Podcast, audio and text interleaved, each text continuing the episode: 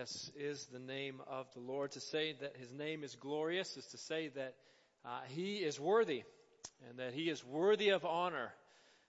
For in the scriptures, when we speak of someone's name, it represents more than just uh, a word or a phrase. It represents who they are, their identity, and uh, their character. So let me invite you to open the scriptures with me once again this morning. Let me invite you to open with me to the book of Judges. Uh, Judges chapter 6 is where we'll be uh, today. Genesis, Exodus, Leviticus, Numbers, Deuteronomy, Joshua, Judges, uh, Ruth. Page 195 if you're using a Pew Bible, and certainly would encourage you to do so if you don't have a copy of, of God's Word with you. But uh, Judges chapter 6. Well, last Sunday we learned that God is a God who hears our cries for help. Uh, he sees us in our need and he responds to our cries for help. He hears our cries for help. Uh, and today we turn to a story in the scriptures where God's people actually cry out to him for help. They're in need and they cry out to the Lord. They're desperate. They're miserable. They're oppressed. They're surrounded by a people who want to utterly destroy them, the Midianites. These are the same people that uh, took Joseph from his brothers, that purchased Joseph from his brothers and carried him off to Egypt. But a few hundred years have now passed in the biblical story. God has delivered the Israelites, the offspring of Abraham and Isaac and Jacob and Joseph. He's delivered them from bondage in Egypt. They've wandered in the desert for a good while, and now they are in the promised land. Life is supposed to be good. Is a land flowing with milk and honey, but it's not. It's not good. It's not what the Lord had intended it to be. Because of their disobedience to the Lord, they've experienced some hard times, some difficult times, ongoing battles, foreign invasions, intermarriage with unbelievers, the incorporation of idolatry. They forgot God's greatness and His goodness to them. And the Midianites, this pagan people, plotted against them. The scriptures tell us that they came from the east and they camped on the land and they destroyed Israel's crops and they killed her livestock.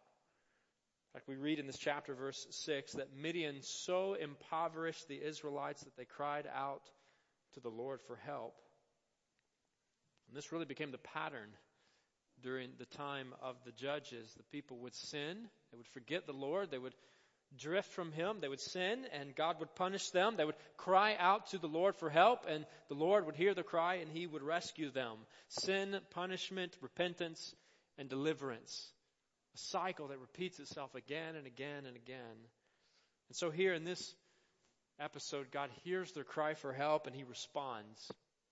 And he responds and he reminds them why they are in the trouble that they're in. He says in verse 10, You have not listened to me. You have not listened to me. You see, God's relationship with us, God's relationship with His people is a lot like uh, the parent child relationship. And like a loving father or a loving mother, God responds to His people's cry for help. He's merciful and He's committed. He rescued them before and He would rescue them again. He had called them and he had chosen them and he would continue to be their God and to carry out his good plans for them. As he raised up judges who would lead them and deliver them from their enemies.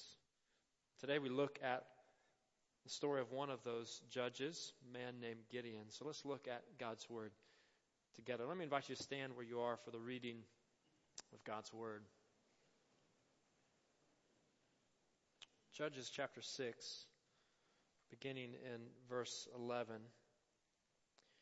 The angel of the Lord came and sat down under the oak in Ophrah that belonged to Joash the Abiezrite, where his son Gideon was threshing wheat in a winepress to keep it from the Midianites. When the angel of the Lord appeared to Gideon, he said, The Lord is with you, mighty warrior. Verse 13, Pardon me, my Lord, Gideon replied. But if the Lord is with us, why has all this happened to us?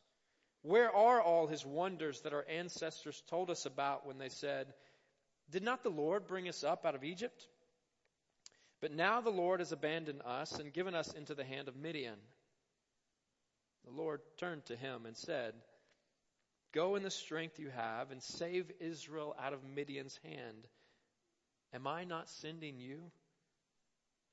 Pardon me, my Lord, Gideon replied, but how can I save Israel? My clan is the weakest in Manasseh, and I am the least in my family. And the Lord answered, I will be with you, and you will strike down all the Midianites, leaving none alive. Gideon replied, If now I have found favor in your eyes, give me a sign that it is really you talking to me. Please do not go away until I come back and bring my offering and set it before you. And the Lord said, I will wait until you return. Gideon went inside, prepared a young goat, and from an ephah of flour he made bread without yeast. Put in the meat in a basket and its broth on a, in a pot. He brought them out and offered them to him under the oak. The angel of God said to him, Take the meat and the unleavened bread, place them on this rock, and pour out the broth. And Gideon did so. And the angel of the Lord touched the meat and the unleavened bread with the tip of the staff that was in his hand. Fire flared from the rock, consuming the meat and the bread, and the angel of the Lord disappeared. When Gideon realized that it was the angel of the Lord, he exclaimed, Alas, sovereign Lord, I have seen the angel of the Lord face to face. But the Lord said to him, Peace, do not be afraid. You are not going to die. So Gideon built an altar to the Lord there and called it, The Lord is Peace. To this day, it stands in Ophrah of the Abiezrites. Let's bow in prayer. Father, we do thank you for this day, Lord, a day that you have made. Father, we thank you for your word and your word that speaks to us. Lord, we thank you for life and life in you that is portrayed and recounted and described in your word. So, Lord, we pray now that presence and the guidance and the conviction and the encouragement and the correction of your Spirit would be felt and known by us as we hear your word, as we respond to it. Lord, apply it to our lives today as your people. It's in the name of Jesus we pray. Amen. Well, church, you may be seated. Well, over the summer, over the last uh, few weeks, we've been considering various names and titles of God that are recounted in His Word through various stories of the Bible that help us know Him and help us uh, recognize Him and understand Him and get a glimpse of His character. We, we want to know God by name. We want to know Him through the language and the imagery uh, that His Word uses to describe Him, the language found in His own Word.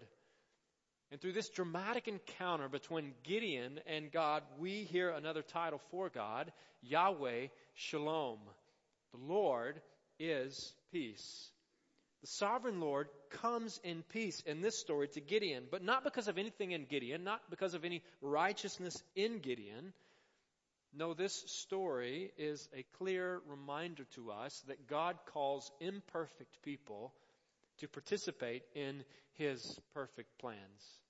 God that we serve, the God that we worship, the one and only God is a God who again and again and again calls imperfect people to participate in his perfect plans. I, I wonder what you think of when you hear the word saint. If I said to you about someone, I said, she's uh, a saint, what might you think? How would you take it? You might think she's a good person. She's an especially devout, holy woman, someone who reads the Bible a lot, and someone who spends a lot of time in prayer, someone who cares a lot about the hurting. Maybe someone God is more prone to hear in prayer. The Bible doesn't wor- use the word saint like this. Like the Bible uses the word saint to refer to all God's people who have only received such a status, such a label, such a title by the saving grace of God through Jesus Christ. Church, if you're anything like me, then you consider biblical characters that God has used to be spiritual giants, uh, to be faith superstars that loved and trusted and served God no matter what. You know, I think I've, I've always had this mostly positive picture of Gideon a man called by God to do something great, to lead the Israelites into battle and to deliver them from their enemies. But that perspective I want to share with you this morning was altered significantly as I revisited the story in recent days. See, if you know the Bible, if you're familiar with some of the other scriptures, uh, some of the other stories of the Bible, then then perhaps you notice that the call of Gideon resembles the call of Moses. In both accounts, the men are away from the public eye. They're seemingly hiding, and the Lord appears to them and he says, I'm sending you. And in both accounts, the men object immediately. They begin to recount their inadequacies and they need reassuring and they need to be shown a sign from God of His incredible power and His presence with them. But though Moses had his faults, Gideon is no Moses. Initially, he, he questions the Lord's goodness, saying to the angel, Where are all God's wonders? Translation, when I look around, God, I don't see you. With all that's happening here, with all the turmoil that my people, in it, people are in, I, I see no evidence, God, of your presence with me. See, Gideon is an imperfect man called by God to participate in God's perfect plans. As a family, we started reading the Jesus uh, Storybook Bible just several days ago. By the way, if you've got young kids, excellent resource that depicts the story of God's Word beautifully, uh, especially for children. But in this particular uh, storybook Bible, in the opening devotional, the, the author of this text, Sally Lloyd Jones, writes these words about the Bible. Listen to what she says. She says, Some people think the Bible is a book of heroes, showing you people you should copy. The Bible does have some heroes in it, but most of the people in the Bible aren't heroes at all. They make some big mistakes. They get afraid and run away. At times, they are downright mean. She continues, No, the Bible isn't a book of heroes. The Bible is most of all a story. It's an adventure story about a young hero who comes from a far country to win back his lost treasure.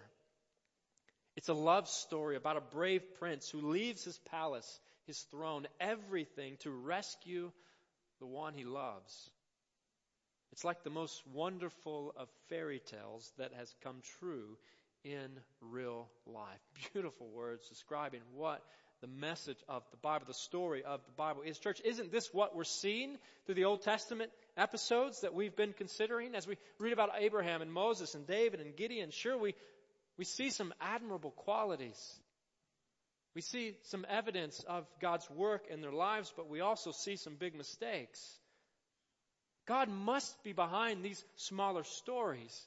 He, must be behind these little episodes, unfolding a bigger story, a greater plan, a bigger episode through these imperfect people. You see, through God's work in the lives of His people, we see that God is compassionate, He is faithful, and He is incredibly patient. God is a God who's, who's compassionate, He's always faithful, and He is incredibly patient. You see, initially, Gideon doesn't even seem to pursue, perceive whom he's talking to. Much like the two on the road to Emmaus when they encountered the resurrected Jesus. He questions God's character. He questions God's goodness. He, he makes excuses and he wants a sign to be sure of who it is that is calling him to this task. He asks God to stay and to wait on him so that he can be sure. And what does God do? He says, okay, I'll wait. God could have said a lot of things in that moment. He could have said, I got some other business to to, some other people to talk to, some prayers to respond to. I've got a universe to sustain. And listen to what God says to Gideon. In verse 18, he says, I will wait until you return. Gideon, I'll wait. So Gideon then goes inside and he prepares this giant meal as if he's preparing a meal for the gods to consume rather than a sacrifice to be made to the Lord God. God is compassionate. God is faithful. God is patient with Gideon, but not just with Gideon. In fact, this is what he's doing through Gideon with his people, the Israelites. Responding to the cry for help, he's calling Gideon. He's devising plans to use Gideon and others to hear the cry and to bring them peace with him. And friends, this is the way he is with us too. He's compassionate. He's faithful. He's patient. See, in the midst of hardship and pain, anxiety and uncertainty, disappointment and trouble, God's presence provides peace for his people. God's presence provides peace for his, his people. And throughout the Bible, encounters with God often spark fear, and, and they should. For unlike the many false gods, the pagan gods worshipped in the ancient Near Eastern world, God is real. This God is real. Yahweh is real. And not only is He real, He is incomparable. There's no one else like Him, for He made us. He's the King of the universe, and He is the Lord of armies. All life owes its existence to Him, and all people are accountable to Him. Not only is He all powerful, not only does He hold together all things, but He is also holy. He's set apart. He's in a category all by Himself. He's, he's holy and He's just meaning that he must hold sinners accountable for wrong. God hates sin. He made us to live in relationship with him. I hope you know that. Let that sink in. This is why God made us. He made us to know him and to enjoy him, to find satisfaction in him. Made us to be in relationship with him, but because we have rebelled against him, that relationship has been deeply disrupted. It's been eternally broken, and we deserve death. See, when sinners stand before the perfect God, they deserve death. For God cannot tolerate sin in His holy presence. And yet, for those whom God calls to be His own, to be His people, to be His children, He provides a way to enter His presence, to commune with Him once again, to delight in and to enjoy Him. This is His grace. Only by God's grace can we see Him and live. And only by God's grace can Gideon see God and live. Judges chapter 6, verse 22. When Gideon realized that it was the angel of the Lord, he exclaimed, Alas, sovereign Lord, I have seen the angel of the Lord face to face. In other words, he's fearful. He realizes that he has encountered the Lord God. But the Lord said to him, verse 23, Peace. Don't be afraid. Don't be afraid. You are not going to die. And Gideon realizes he's the recipient of God's grace, he responds with worship. Begins to worship God. We read verse 24 he, he built an altar to the Lord and called it the Lord is peace. The altars are places of sacrifice, they're places of worship. Altars were built not just to the Lord, but to all kinds of pagan gods in the ancient world. They were built as places where people would come and they would bow before a God. They would strive to appease a God, to worship a God. We don't build altars like this anymore because the ultimate sacrifice has been given on the altar of the cross. The closest thing that we have to an altar in this place would be our communion table where we remember that sacrifice. Look back and reflect on what Jesus has done for us and we anticipate the Lord's return. The right response to recognizing God's grace in our lives is to worship Him. Friends, see His greatness and His grace and worship Him. Worship Him. When you see light penetrate the window of your house in the morning, you know it's morning and you better start think about getting up. You see the leaves begin to change colors in the fall. You know that cooler weather is on the way. And if you live in Alabama, you automatically breathe a sigh of relief, right? And when you see the greatness of the Almighty God and yet experience His grace, you cannot help but want to worship Him. Have you seen His greatness and His grace? Have you considered who He is and how He has dealt with you and with me? Yes, He is high and He's lofty, He's splendid, majestic. He is the one who holds all things in His powerful hand, and yet He is also near and He's personal. He's patient and He's kind. Friend, He loves you. And He longs for you and for me to know the joy that is found in worshiping Him alone. Worship Him. The combination of God's greatness and His grace beckons us to praise Him. We realize how grand He is, how magnificent He is, how sovereign He is, how incomparable He is, and yet He has dealt mercifully for us, with us. We cannot help but to want to praise Him. But unfortunately, even after we encounter God, we still struggle with sin. We know this. We still have a tendency to go our own way. Even after God invites us to be His and to be used by Him, we are still prone to go our own way without Him, ignoring Him. In fact, as this story continues, right after Gideon speaks with God, this is what he does. This is where we pick up the story. Let's look back at the text. Judges chapter 6, verse 25. The story continues. That same night, the Lord said to Gideon, Take the second bull from your father's herd, the one seven years old. Tear down your father's altar to Baal and cut down the Asherah pole beside it. Then build a proper kind of altar to the Lord your God on top, on the top of this height. Using the wood of the Asherah pole that you cut down, offer the second bull as a burnt offering. So Gideon took ten of his servants and did as the Lord told him.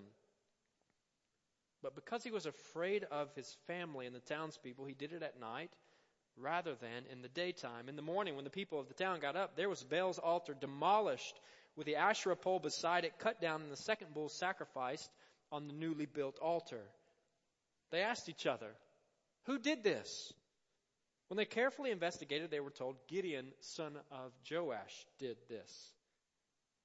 The people of the town demanded of Joash, Bring out your son. He must die because he has broken down Baal's altar and cut down the Asherah pole beside it.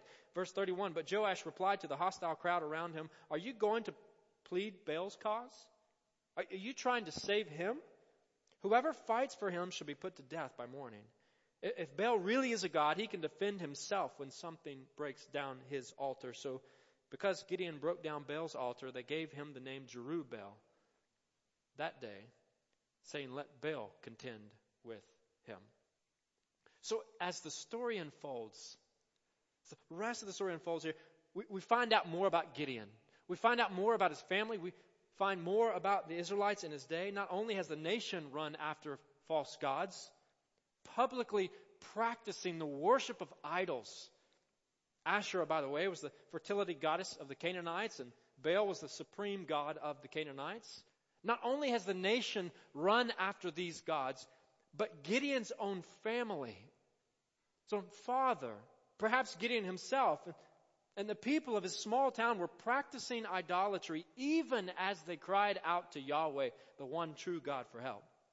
And presumably, if they were doing it there, it was happening throughout the nation. And God demands his people remove idolatry and return to him.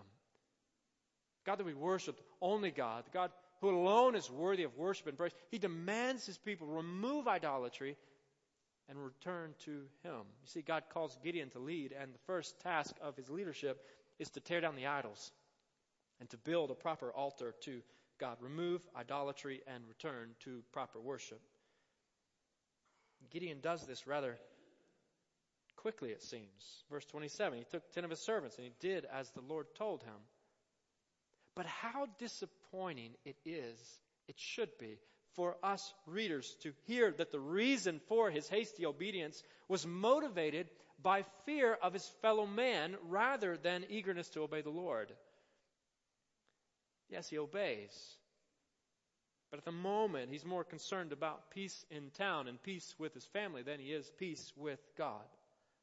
The depth and the extent of idolatry is evidenced by the anger from the town, right? They want to kill Gideon. They want to get rid of him, but the Lord protects him. The Lord is patient with sinners. The Lord is patient with us. He's slow to anger.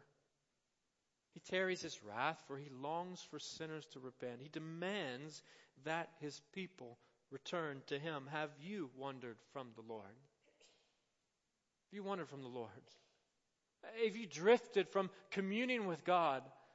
being in right fellowship, consistent fellowship with Him? Have you wandered from, from Him? Are you chasing after the idols of fame or money or pleasure or success while at the same time calling Jesus your Lord? is Christ on the throne of your heart. See, he will not share his throne with any other. His word confronts us, an act of God's grace, calling us to listen to him and to repent. Let's listen to the Lord and repent. When we run after other things, when we drift from him, as we're all so prone to do, let's listen to the word of the Lord and let's repent. Let's return to him. By his Spirit and through his word, God confronts us in our sin. Let's listen and repent. Let's take heed. Let's return to the Lord today. Worship Him, exalt His name, bow before Him, surrender to Him, respond to His call, and serve Him. Delight in Him. For there is no greater joy than to be in right relationship, right fellowship with Him. For He made us to know and enjoy Him forever. Do you know Him? Do you know God? Do you know Him personally? Intimately? Are you walking with Him? Turn to Yahweh Shalom today, and you will find peace and rest for your weary soul. See, I'm confident that if you're a believer, then you know this. You know the pain and the shame of drifting from the Lord, uh, of believing the lie in the moment that sin is better of striving to fill the God shaped hole with something less than God. And perhaps because you know that's true, you, you don't judge Gideon. You don't judge the other imperfect judges that God used or the Israelites in their day, for you identify with their cycle of wavering trust and devotion to God. And like them, you and I are often hesitant to listen and repent driving a, a, deeper and deeper wedge between us and the Lord, drifting farther and farther from Him. See, even the saints are sinners. John reminds us if we claim to be without sin, we deceive ourselves. If we claim to have no sin, we're, we're lying, we're fooling ourselves. And the truth is not in us. But if we confess our sins, God is faithful and just and will forgive us our sins and purify us from all unrighteousness. Sinner, confess your sin to the Lord today. Return to Him. Return to Him and He will forgive you. He is gracious, He is compassionate, He is faithful, and He is patient. God demands His people remove idolatry and return to Him. So let's listen to the Lord and repent of our sinful ways. Then let's trust and obey the Lord fully. Let's trust and obey Him him fully. Gideon's fear was misplaced. And his struggle to trust God fully would continue as the story unfolded for the rest of his life. He obeyed, but he often obeyed with hesitation, torn between fearing God and fearing his fellow man. I think we often do the same thing. And yet our Lord says to us, Do not be afraid of those who kill the body, but cannot kill the soul. Rather, be afraid of the one who can destroy both soul and body in, in hell. In other words, your respect for me and your obedience to me and your trust for me and your allegiance to me should be far greater, God says, than anywhere else in this world. And James, the brother of Christ, he warns us do not merely listen to the word, right, and so deceive yourselves. Do what it says. May we be men and women, boys and girls of faith who hear the word of God and respond with full obedience, trusting Him. And when we don't, because we know at times we won't, and when we don't, may the Word of God confront us and the Spirit of God convict us, and may we return to Him. You see, the time of the judges was a dark time in Israel's history. Final verse of the book says it was a time when everyone did as they saw fit. Everyone did what was right in their own eyes. Everyone did what they wanted. A fitting description of the fallen human condition, a, a fitting summary of the sin problem that grips the human race. You see, the Lord our Maker is the God of peace, but He cannot and He does not and He will not deal with sin peacefully. God is peace to the righteous. He is a God of peace to the righteous. But friends, the Bible lays out the problem rather clearly in Romans chapter 3 verse 10. There is no one righteous. No one righteous, not even one. There is no one who understands. There is no one who seeks God. All have turned away. They have together become worthless. There is no one who does good, not even one. God is peace to the righteous, but we have not been found righteous. We were not found righteous. And yet, even so, church, the compassionate, always faithful, and incredibly patient God devised a perfect plan before the creation of the world to make the unrighteous righteous whereby they could enjoy his peace, a plan that was foretold by the prophets. For to us a child is born, Isaiah said. To us a son is given, and the government will be on his shoulders, and he will be called Wonderful Counselor, Mighty God, Everlasting Father, Prince of Peace. And a plan recounted by the apostles. Paul proclaimed God made him who had no sin. God made Jesus, the perfect Lamb of God, the perfect man, the only perfect human ever to walk this earth. God made that one who had no sin to be sin for us, to become sin for us, to take on our sin for us, so that in him we might become the righteousness of God. Friends, in a plan proclaimed by imperfect preachers across this city and around the world on this Lord's Day who have been made perfect in His sight. Standing before gathered congregations like this one this morning, declaring the gospel news that God is peace to the righteous. God is peace to the righteous, to those reconciled to Him through faith in His Son. To the righteous, God says what He already said to Gideon an imperfect man, saved only by the grace of God. To the righteous, God says, Peace, do not be afraid. You are not going to die. Peace, do, do not be afraid, brother, sister, child of God. You are not going to die, God says, for I so loved you that I sent my one and only Son to accomplish for you what you can never do on your own, that whoever believes in him shall not perish but have eternal life.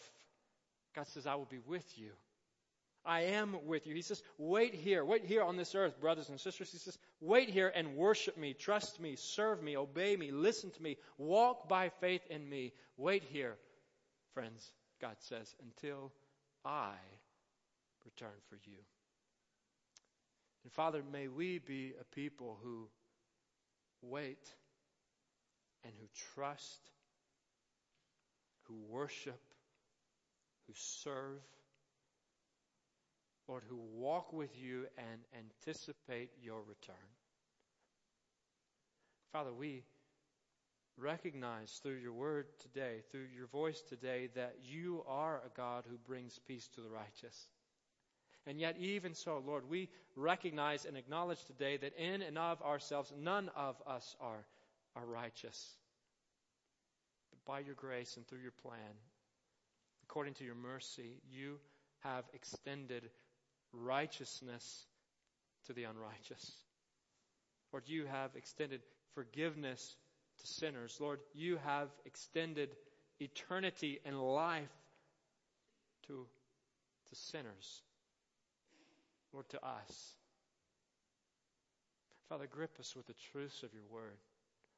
Overwhelm us by your presence, by who you are, or by your call upon our lives. And may we respond in a way that glorifies the one and only name that is above every name. Father, may we respond in a way that glorifies the name of Jesus Christ, or the great I am, the good shepherd, the Alpha and the Omega. God who is and who was and who is to come. Father, may we respond in a way that glorifies you. Lead us to worship you. Lead us to know you. Lead us to delight in you. It's in the name of Jesus we pray. Amen.